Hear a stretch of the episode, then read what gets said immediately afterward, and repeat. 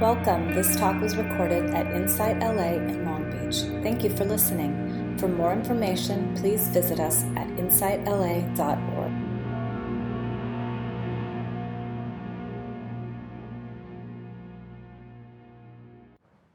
So welcome everyone, happy Easter. So we're going to chat today about, I think what I termed reawakening. I think since we're all here today and not at church, we're not exactly probably devout Christians looking to look at Easter in the more traditional way, but symbolically, the resurrection of Jesus and that whole process of transformation, the death on the cross, the crucifixion, and then this resurrection. Symbolically, for our spiritual awakening, this is a very powerful message for us, and so that's how we're going to look at it today.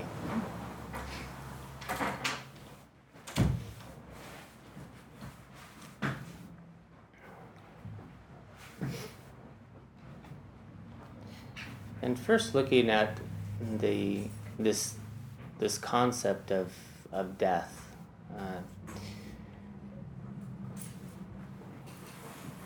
in a very real way, on our spiritual path, we must come to this death process. I remember a good friend of mine who has done years worth of retreat. He was in retreat and kept going deep enough in his meditation where he came face to face with this something that if he went any further, he thought that he would die. And so he went to his teacher, a Tibetan Lama, and he said, I'm getting to this place, and on the other side of this, I feel like I'm going to die. And the Lama looked at him and he says, you have to die. You have to die, and of course it's not like this physical death, but it's this death of the small self. It's this death of the belief and concept of what we think that we are. If we're going to move into infinite potentiality, there's obviously something that we need to let go of. And if we look in Buddhism of no self, right? So this is the death of self. To get to no self, there has to be a death of self. And so this symbolically of this story of Jesus on the cross and taking on all of the sins, in Christianity, taking on the sins of humanity. This is symbolic of looking at, coming face to face with our own beliefs about ourselves, the unwholesome, and then having faith enough that we are something greater, that we are something beyond that, and being able to surrender to that. And I think it's interesting, physiologically, in deep meditative absorption, there's something called pratyahara, and pratyahara feels much like a physical death. Yogananda, I don't know if any of you are familiar with Yogananda's teachings, he would say this all the time in teaching his form of meditation, Kriya Yoga, stop the heart and go beyond. He would say, stop the heart and go beyond. Well, this is because when we're in deep meditation, the blood is actually oxygenated through the breath of life, this Kundalini going up and down the spine, which is stimulated through all forms of meditation. It starts to oxygenate the blood. And one by one, our senses start to fade away. And because the blood is so oxygenated, the heart no longer needs to beat. And so we literally stop the heart and go beyond. It's like these sensory deprivation tanks that you guys heard of. Well, the body has its own sensory deprivation tank, through meditation. We could actually sit in meditation and those senses start to blink away. And again, too, it could feel like is this death process. There is something around that time in our practice that has to be at the forefront of this experience. So we could be drawn up to that, into that space. We could be drawn into that space through what we call wisdom mind. We could do so through meditation techniques. And we can get to this real still point of beingness and existence. But the only thing that can move us beyond that, to have the courage to go beyond that, so let's say with my friend saying, you know, you have to die.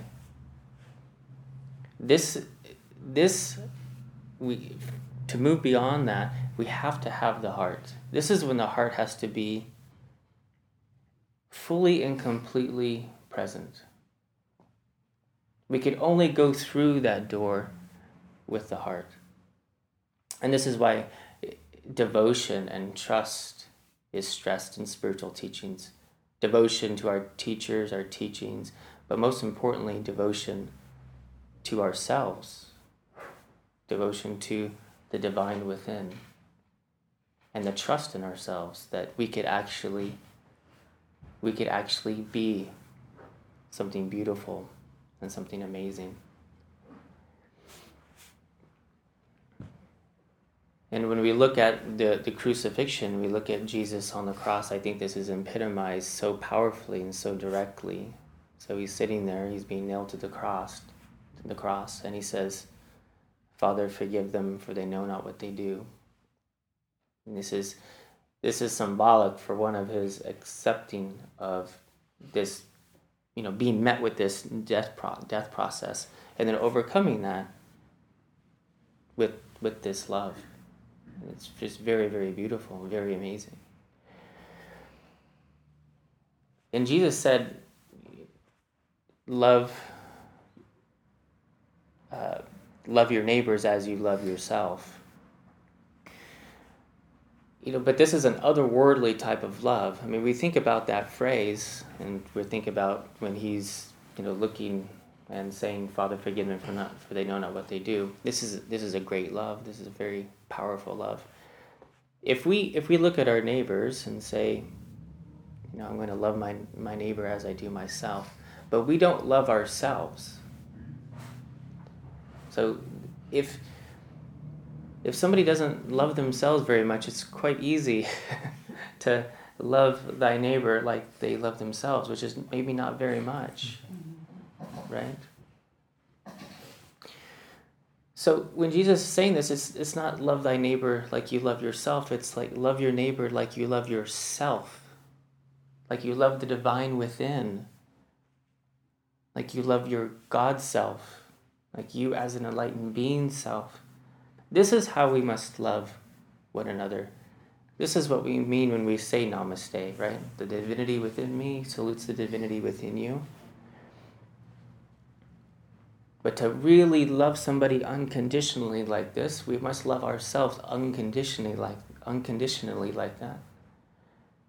So for Jesus to say that on the cross, that he sees the divine within them, as they're nailing him to the cross, he knows that they are the same divinity that he is.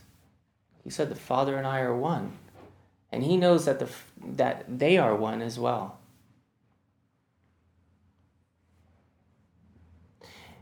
And so this is what we need to know. And of course, this is, you know, the process of enlightenment is actually coming face to face with that. But it's only through this powerful love that we can do it. This powerful love that could take us to the point of this complete surrender and this complete rebirth, if you will. I'm just going to read a little something from Thich Nhat Hanh.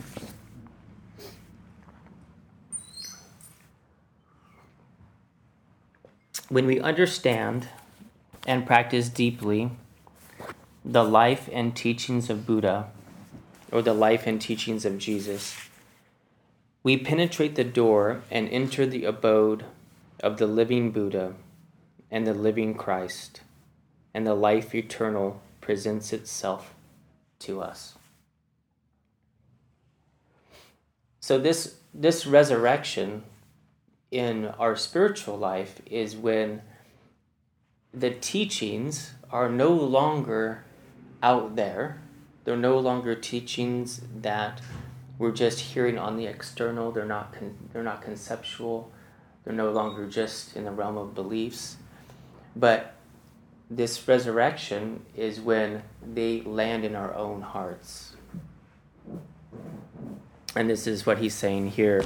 The life eternal presents itself to us. This idea of living Buddhism, living Christ teachings. This is when they're ours, when they become ours.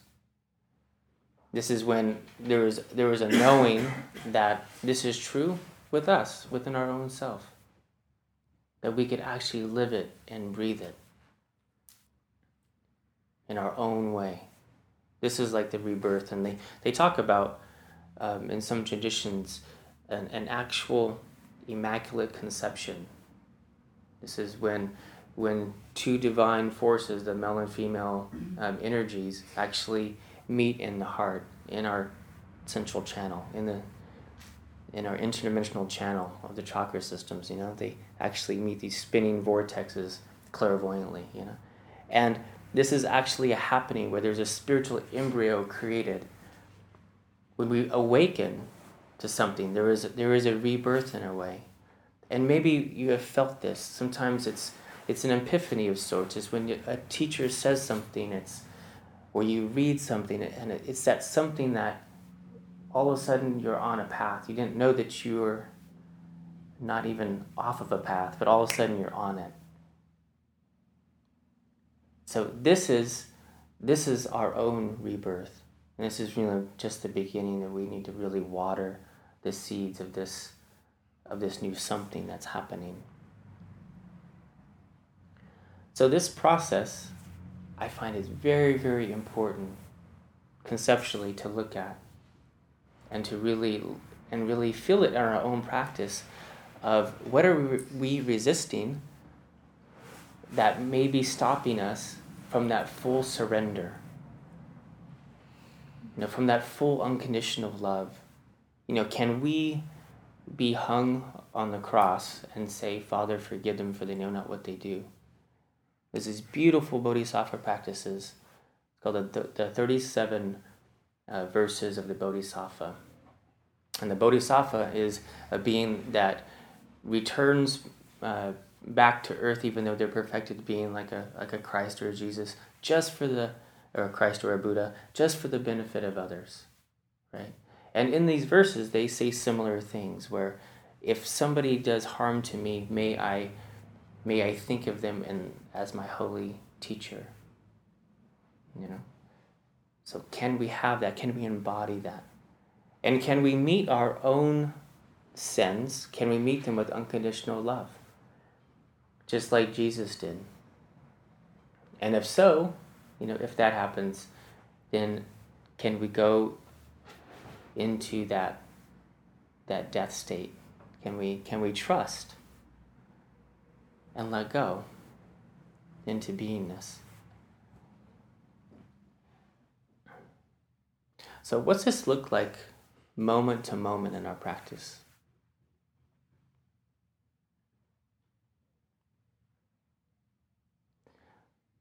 It's very simple.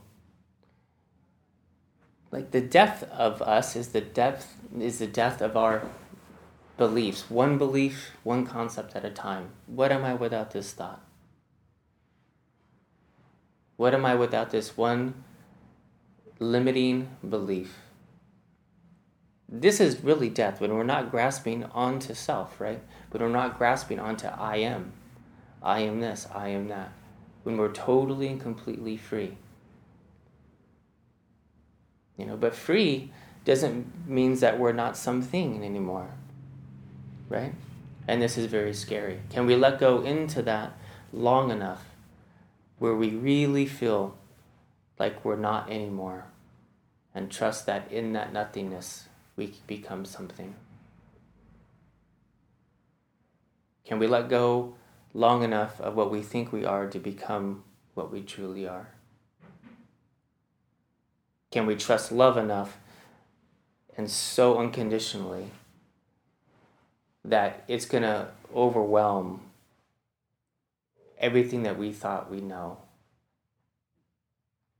You know, this could be a very scary place to be. Standing on the firm ground of emptiness, of nothingness.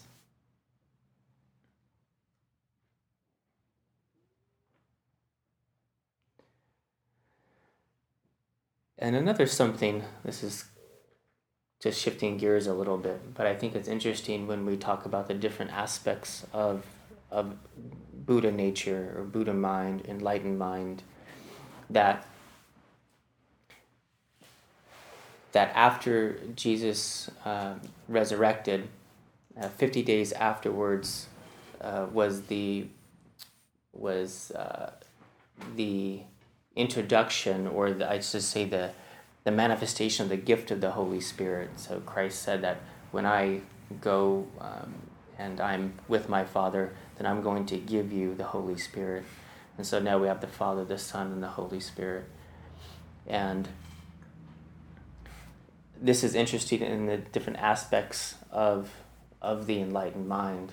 I was listening to a professor at Biola University, it's a Christian university, and he was speaking on mindfulness, and he said, in his opinion, mindfulness is the Holy Spirit. Mindfulness is that awakeness, that awareness that allows us to enter into the current of goodness and brings us into these more positive states of mind. And in Buddhism, we have the three kayas. We have the dharmakaya, the nirmanakaya, and the sambhogakaya. And these are like the Holy Trinity in Christianity. You know, we have the dharmakaya, which is like... Well, let me actually read you the more traditional sayings if I printed them. Yeah, so the dharmakaya, or truth body, which embodies the very principle of enlightenment and knows no limits or boundaries. This is the dharmakaya. And so if we look at Christianity, this would be like the Holy Spirit, be this consciousness that's available but formless. And then the sambhogakaya, this is the body of mutual enjoyment. They actually call this the bliss body. Oh yeah, it says here, which is body or bliss or clear light manifestation. So this would be, in the Holy Trinity, this would be God. This would be like a God form. It still has a form, but it's very etheric, and it's a bliss body. And then the nirmanakaya, or created body, which manifests in time and space. So this would be Jesus. This would be the Son of God. And you could see that, well, they teach this in Christianity, it's all one. It's all God manifested, the Holy Spirit and Christ and God. And so we could see this in our own path, these realizations that we're getting and that we're actually recognizing. These experiences are the divine, yet in different subtle manifestations. And so when we actually embody these teachings in the physical form, and then we can move into meditation and start to feel this manifestation in a different, more subtle form. This is like the tether that takes us. This is like following the kite string, if you will. So when we talk about coming into mindfulness, like the Holy Spirit of mindfulness, awareness, wakefulness. It's right here. It's right now. And we could follow this, our own awareness, back into the infinite. One like layer, if you will, at a time. Right? And so we could trust in this. This same awareness which is here is the same awareness of enlightenment. This is Buddha nature. This is Christ consciousness. It's right here. It's right here. You know? But if we listen to the saints and sages, it's in gross form. It's in this it's thicker, if you will, right? You know, this is what's beautiful about the love piece that this is personal, is that love is so subtle but accessible right where we are. You know, it's indescribable. We say, how do you describe falling in love? We can't describe it, but we all know it. You know, we all know it. We all know love. And so it's this very powerful tool that we could use to take into the depths of our spiritual practice all along the journey.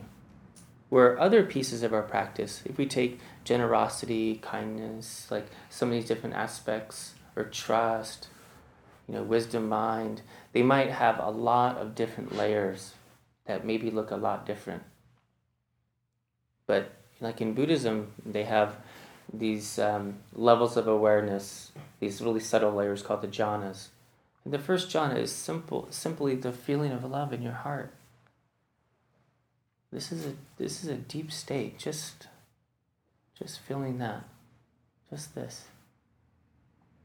And it's that same love can grow to the point of, you know, forgiving somebody as they nail you to a cross. This is it. This is the same, like the love that we feel. It's the same love that Jesus felt. It's the same exact love, you know, that we have right here.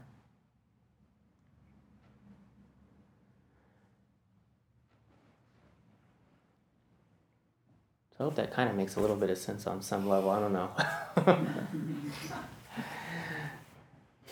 It's kind of a little more difficult than usual, looking at something from a different faith, but that has a lot of meaning, you know, for our spiritual path. And so I just want to do a meditation with us now, kind of just looking at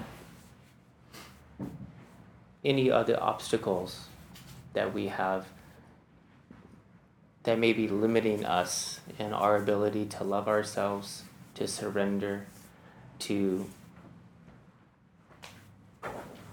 love another as we love ourselves. We just kind of look into this.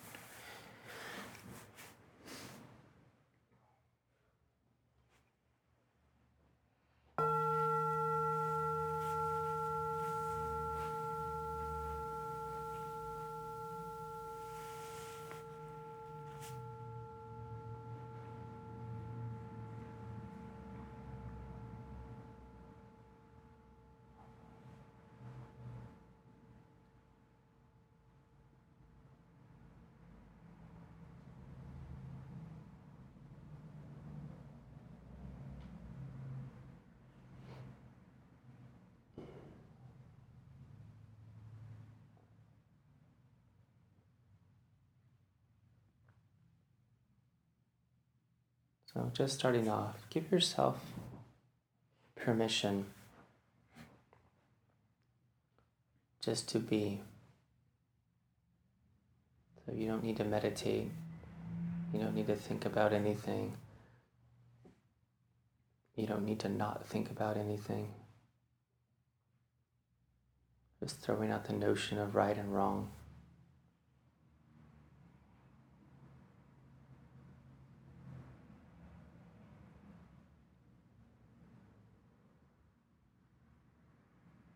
Just simply accept yourself here in the moment and allow yourself to be as you are.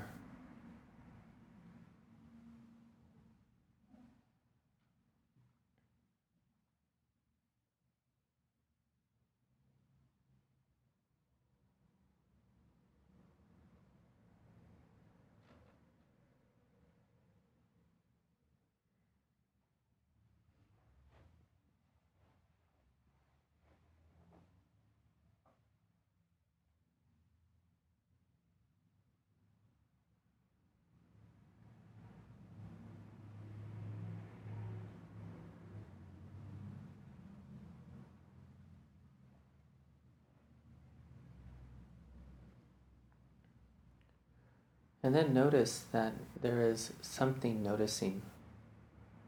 This part of you that knows that you're alive, that you're breathing. This part of you that could look at your thoughts. Become aware of emotion.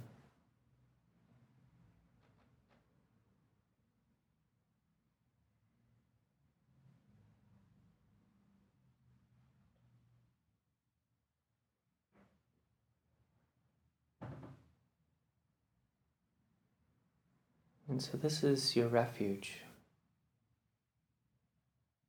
your abode, this watcher, this witness. Notice that everything arises, stays a little while, and then fades away, except for this witness. This neutral observer, this awareness.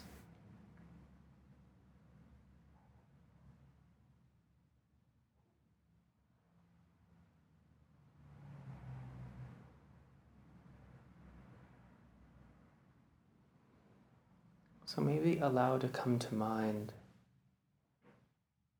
any of the limiting beliefs you may have about yourself. The inner critic.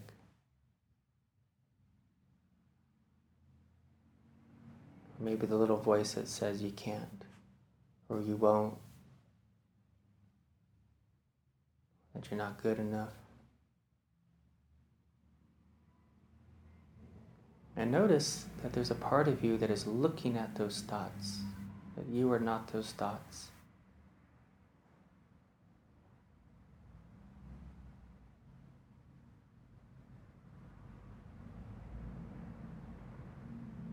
Allowing that to arise, but looking at those thoughts with non-judgmental awareness.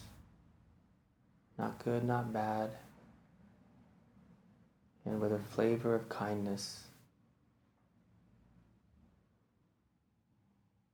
Allowing them to come and go.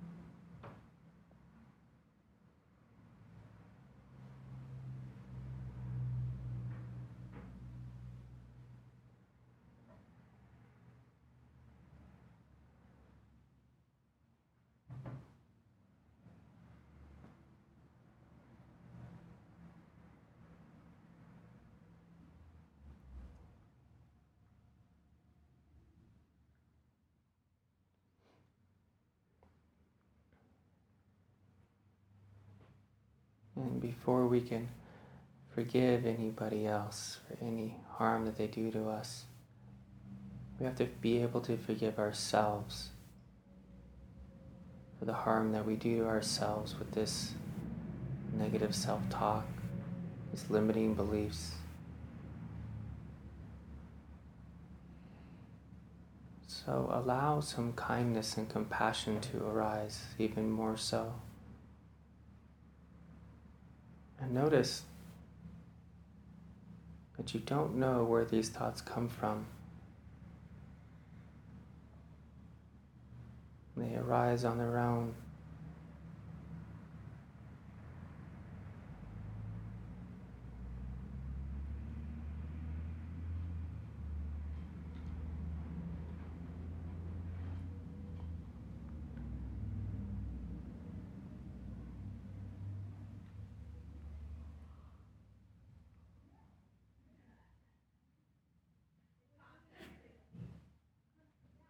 So just forgive yourself for having these thoughts.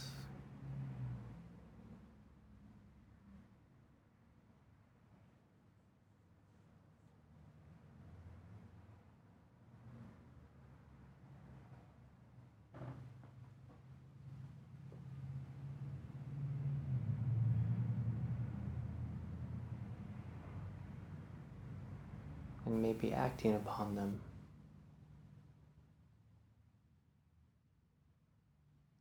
For there are times when we know not what we do.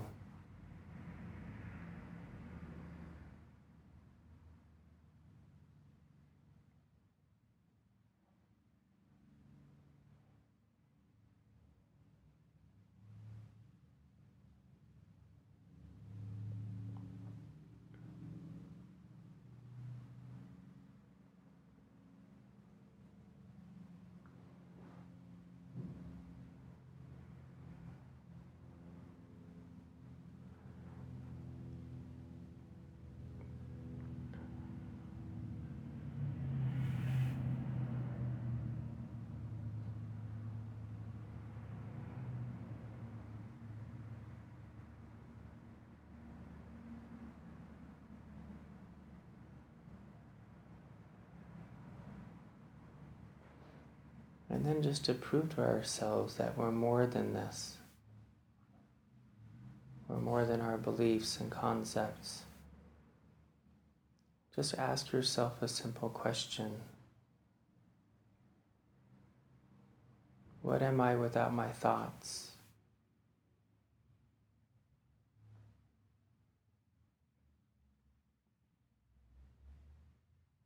Experience this answer.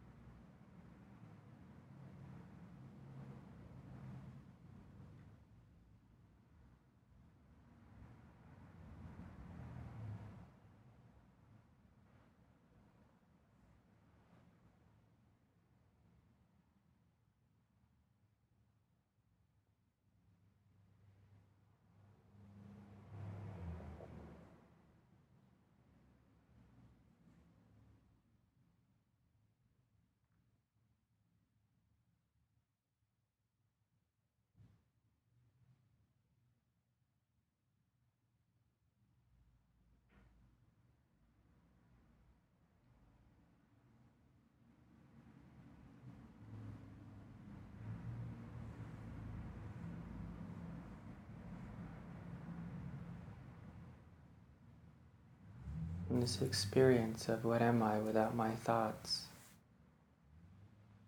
You can still notice things like a body and a mind. But this awareness, where does it begin? Where does it end?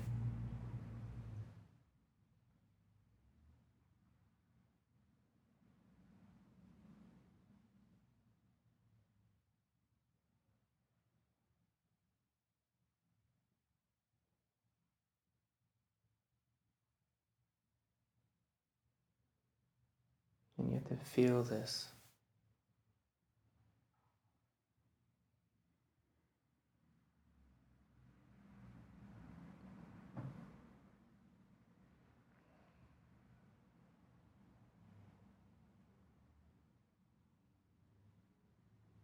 Does it have an age or a gender?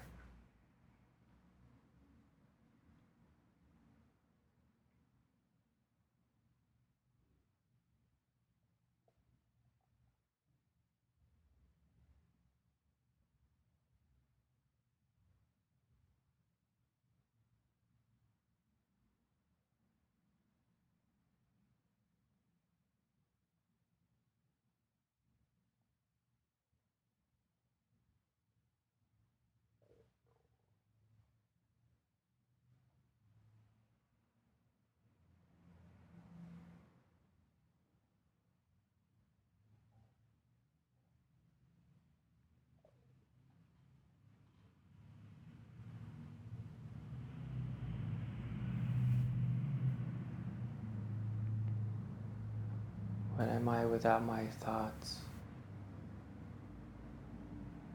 See if you can connect with love in this space. See if you can go a bit deeper. Surrender more to this. You do not need your thinking mind here.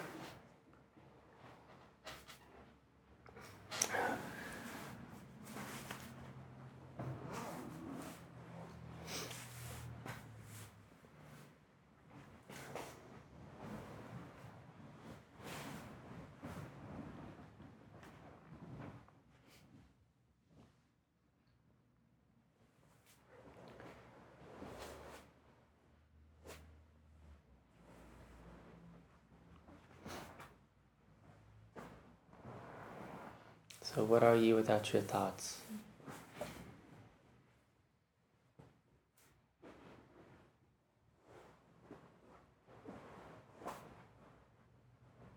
Did anyone notice the mind thinking about it? Sure.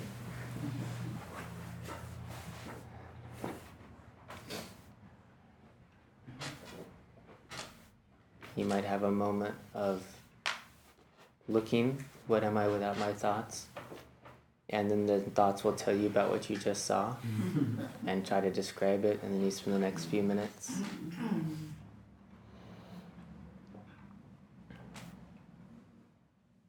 Did everyone have that experience? Yeah. So this is the doorway to death.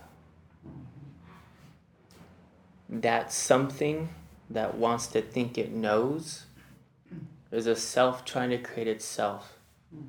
But you could experience in a moment, it might only be for a moment, that you are something without your thoughts. And there's nothing that needs to be done after that recognition. That's it. And it's so simple that the mind says, now we have to tell myself about it, right? And this ego, this self, it doesn't mind changing, it doesn't mind shifting around, it doesn't mind becoming like more spiritual or having, going from one place to another, but it doesn't like being annihilated, right? At all. And this annihilation is what we're looking for. It's the sustained awareness of awareness. This is dharmakaya. This is dharmakaya. This is not the formless. You see? And we know that there's emptiness and form and emptiness. So we know there's emptiness here, right? Because everything is just labeled such. There's no anything in anything. We could see that conceptually. There's no clock in the clock. There's no clock in the clock. There's no one thing in this clock that if I remove is going to make it not a clock, right? It's just dependent arising, because all the things come together and it functions like a clock. So we say it's a clock, but in and of itself, it's not a clock. It's just labeled a clock. If we give it to an Aborigine, they would not say this is a clock, right? It's our mind. We labeled it such. Quantum physics knows it's just energy. It's not a clock, right? So we know that emptiness is in form, and form is in emptiness. So these are the different kayas. So we also know that in the very moment that we can look at a thought, right? If we're looking at a thought, we're not the thought. And so then if we turn back in, then what are we? What am I without this thought? This is the experience of what is. And it's only then that we can actually know that if I'm not me, then I'm you. And this is the only way that we can love like Jesus loved on the cross, like that. Because then we can know that I am not my collections of beliefs or concepts, and neither are you. And that when I removed myself from that, I noticed what I really was. I really was this love. And that must be what everybody else is too. Because we're not that.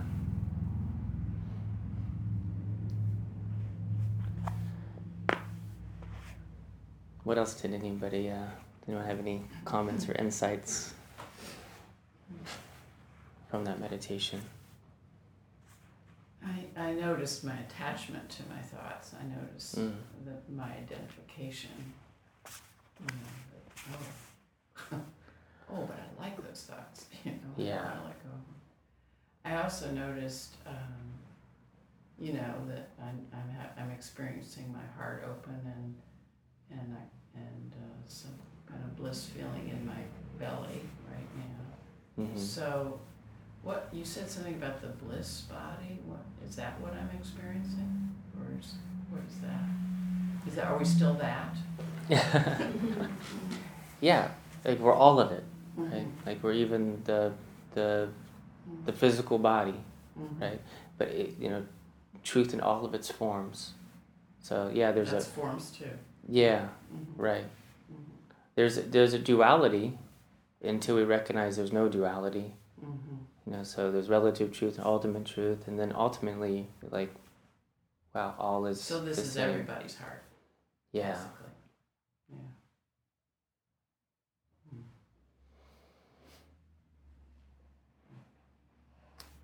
But this is what we call an unfathomable. Like the mind cannot fathom this, so we have to throw it away, because it cannot comprehend it. Go ahead. I know there's frustration. Uh-huh. Frustration at, I guess, the freedom mm-hmm. to let go. Because as I try to let go of my thoughts, like it's like my thoughts were telling me to let go of my thoughts. Mm-hmm. And it was frustrating to feel like there wasn't anything palpable. Mm-hmm. So that was very... challenging, mm-hmm. And at some point where I thought I had mm-hmm. a breakthrough. Mm-hmm. I guess I felt that if I let go of my thoughts, that all there was like a gigantic hug. Mm-hmm.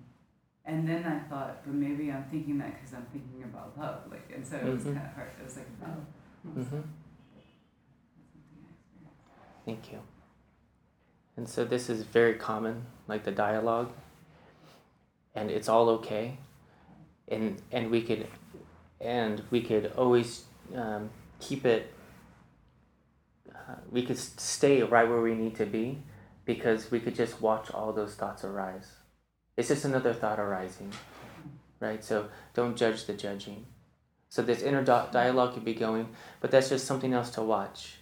So you say, I'm still that which is watching that thought. You know, you're still noticing. You're noticing those thoughts. You are noticing thought, right? So whether those thoughts are, am I doing it right? Am I doing it wrong? Am I thinking? See, that's just a thought. But that which is recognizes, you're still recognizing. So it's still totally fine. As opposed to, we get lost in thought, right? All day long, we get lost in thought. And then we don't even know that we're lost in thought or thinking or if we're driving or not. So just that recognition that you even knew what you were thinking of, like even that there's that which is looking. So we're still spacious and free, thought arising, emotion arising in belly. See, it's all, there's still a witness. So we're still free. Thoughts can go a million miles an hour. They could be all sorts of kind. We could still be free. It's just thought arising.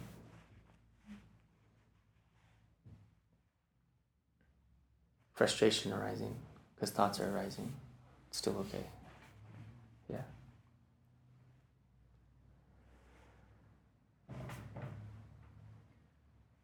Sometimes, it's a moment of pure awareness, and then it might be just a split second, and then there's this craving that just wants it, more of it. And then that's where I have sometimes difficulty, like I lose myself in that craving, mm-hmm. or enjoying it even.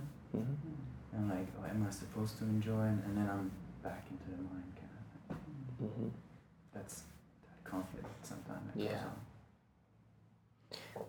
Craving arising. But just observe the craving too. Yeah. And it's also like tempting to go into it. It takes, I feel like, discipline to just stay. Mm-hmm. Craving. Yeah. Yeah. Craving arising. Thoughts arising, like with the craving. So like as we go through a meditation absorption and move into more and more bliss, to go to the next stage, we have to let go of that former bliss. Because that which we're looking at can never be real, because it's all temporary. We are that which is looking.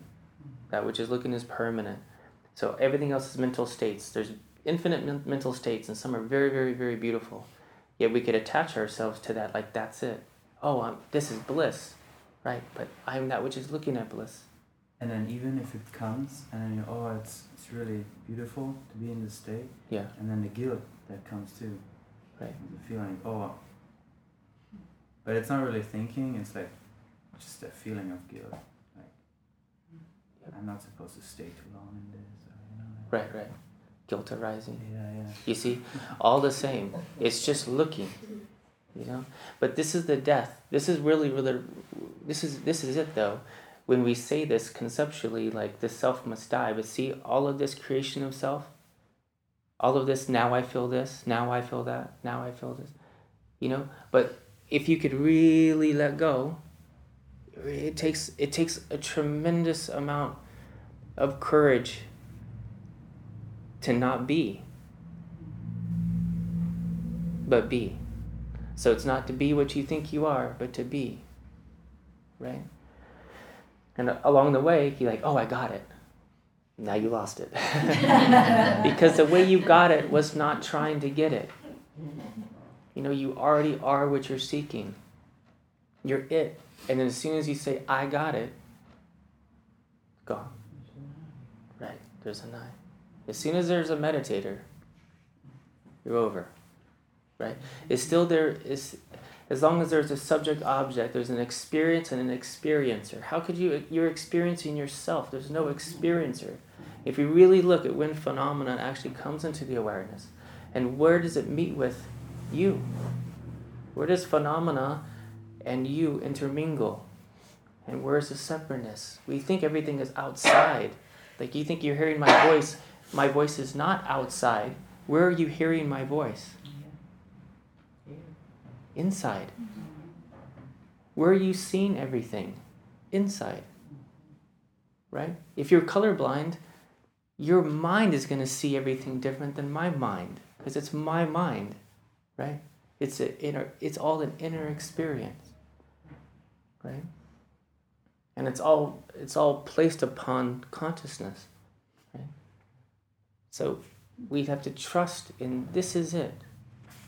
You know, this is it. This is it. But this is all it. So to trust in that, to transcend that. So that which is looking. That's arising.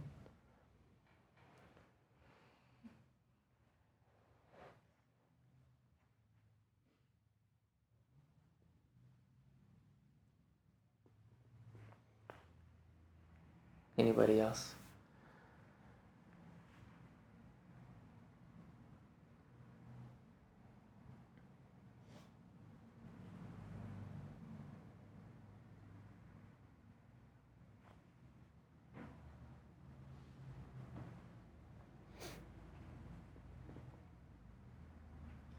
I seem to notice that when thoughts got out of the way, a lot of the thoughts are judgments, in my case, and when the thoughts and the judgment got out of the way, there was just this spring of feeling of generosity, the love and the generosity. Mm-hmm. But it was just a thought. Thank you.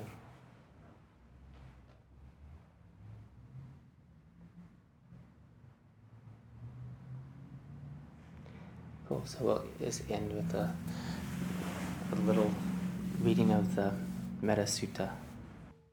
To reach the state of peace, those skilled in the good should be capable and upright, straightforward and easy to speak to, gentle and not proud, contented and easily supported, living lightly and with few duties, wise and with senses calmed, not arrogant and without greed for supporters, and they should not do the least thing that the wise would criticize. They should reflect, may all be happy and secure, may all beings be happy at heart, all living beings, whether weak or strong, tall, large, medium or short, tiny or big, seen or unseen, near or distant, born or to be born, may they all be happy. Let no one deceive another or despise anyone anywhere. Let no one through anger or aversion wish for others to suffer. As a mother would risk her own life to protect her child, her only child, so toward all beings should one cultivate a boundless heart.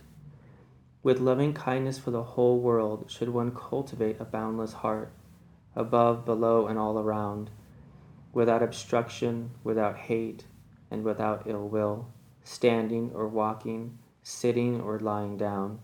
As long as one is alert, may one stay with this recollection.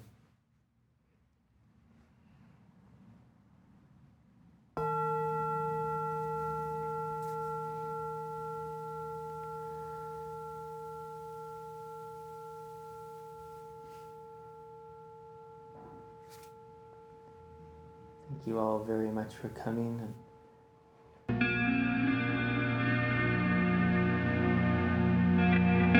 You have just listened to a recording from Insight LA in Long Beach. For more information, please visit us at insightla.org.